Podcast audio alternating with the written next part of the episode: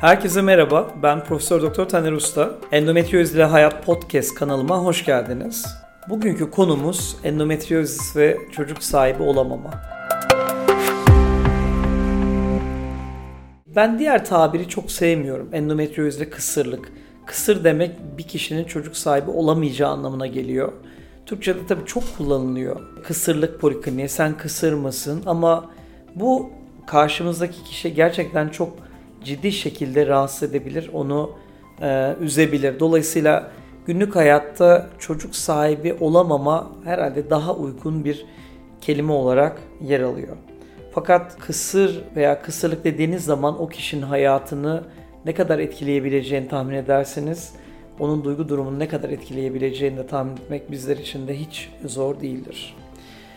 Endometrioz hastalığının en sık yerleştiği yer daha önceden de podcast e, yayınlarımızda konuşmuştuk yumurtalıklar. Bazen tek bazen çift taraflı olarak her iki yumurtalığı endometrioz tutabiliyor.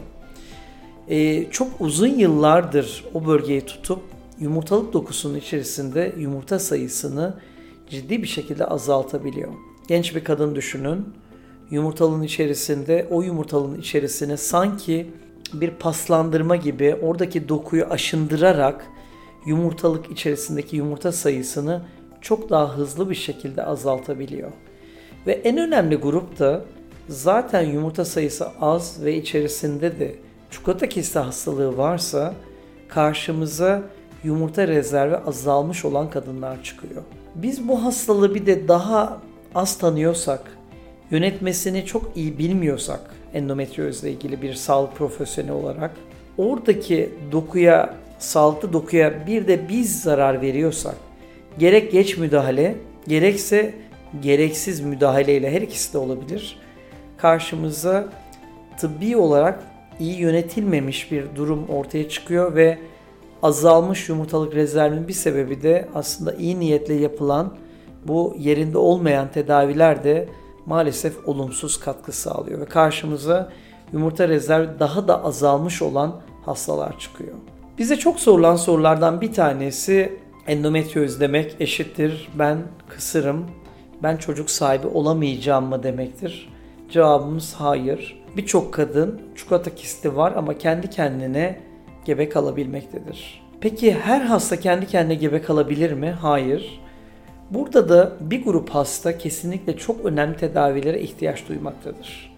Bu tedavileri geciktirdiğimizde, e, uzattığımızda, o hastayı yorduğumuzda, zamanı etkin kullanmadığımızda da bu sefer maalesef faturanın bize çok daha ağır olduğunu görmekteyiz.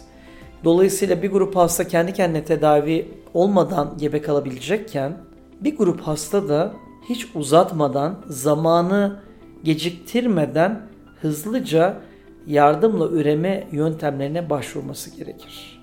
Bu sıralamayı düzgün bir şekilde yaptığımız zaman biliyoruz ki endometriozle kadınların çok önemli bir kısmı çocuk sahibi olmak istediklerinde çocuk sahibi olabilirler. İster bu kendi kendine isterse yardımla üreme e, yöntemleriyle olabilmektedir. Fakat hastalara hep söylediğimiz şey hep yerine göre hangi sırayla neyi yapacağımız burada başarının anahtarını oluşturmaktadır. E, yumurta rezervi az olan bir hastada o tedavi yönteminin çok iyi bir şekilde seçilmesi, ister ilaç tedavisi, ister cerrahi tedavi, ister yumurta dondurma, ister embriyo dondurma sıralamanın iyi yapılması e, o hastanın çok iyi bir şekilde yönetilmesini sağlamaktadır. Ve bu hastalar günün birinde çocuk sahibi olmak istediği zaman gerek yumurta dondurma gerekse embriyo dondurma günümüzde çok rahatlıkla bu yöntemleri kullanarak o hastalar gebe kalabilmektedirler. Hepinize sağlıklı günler dilerim. Çok teşekkürler.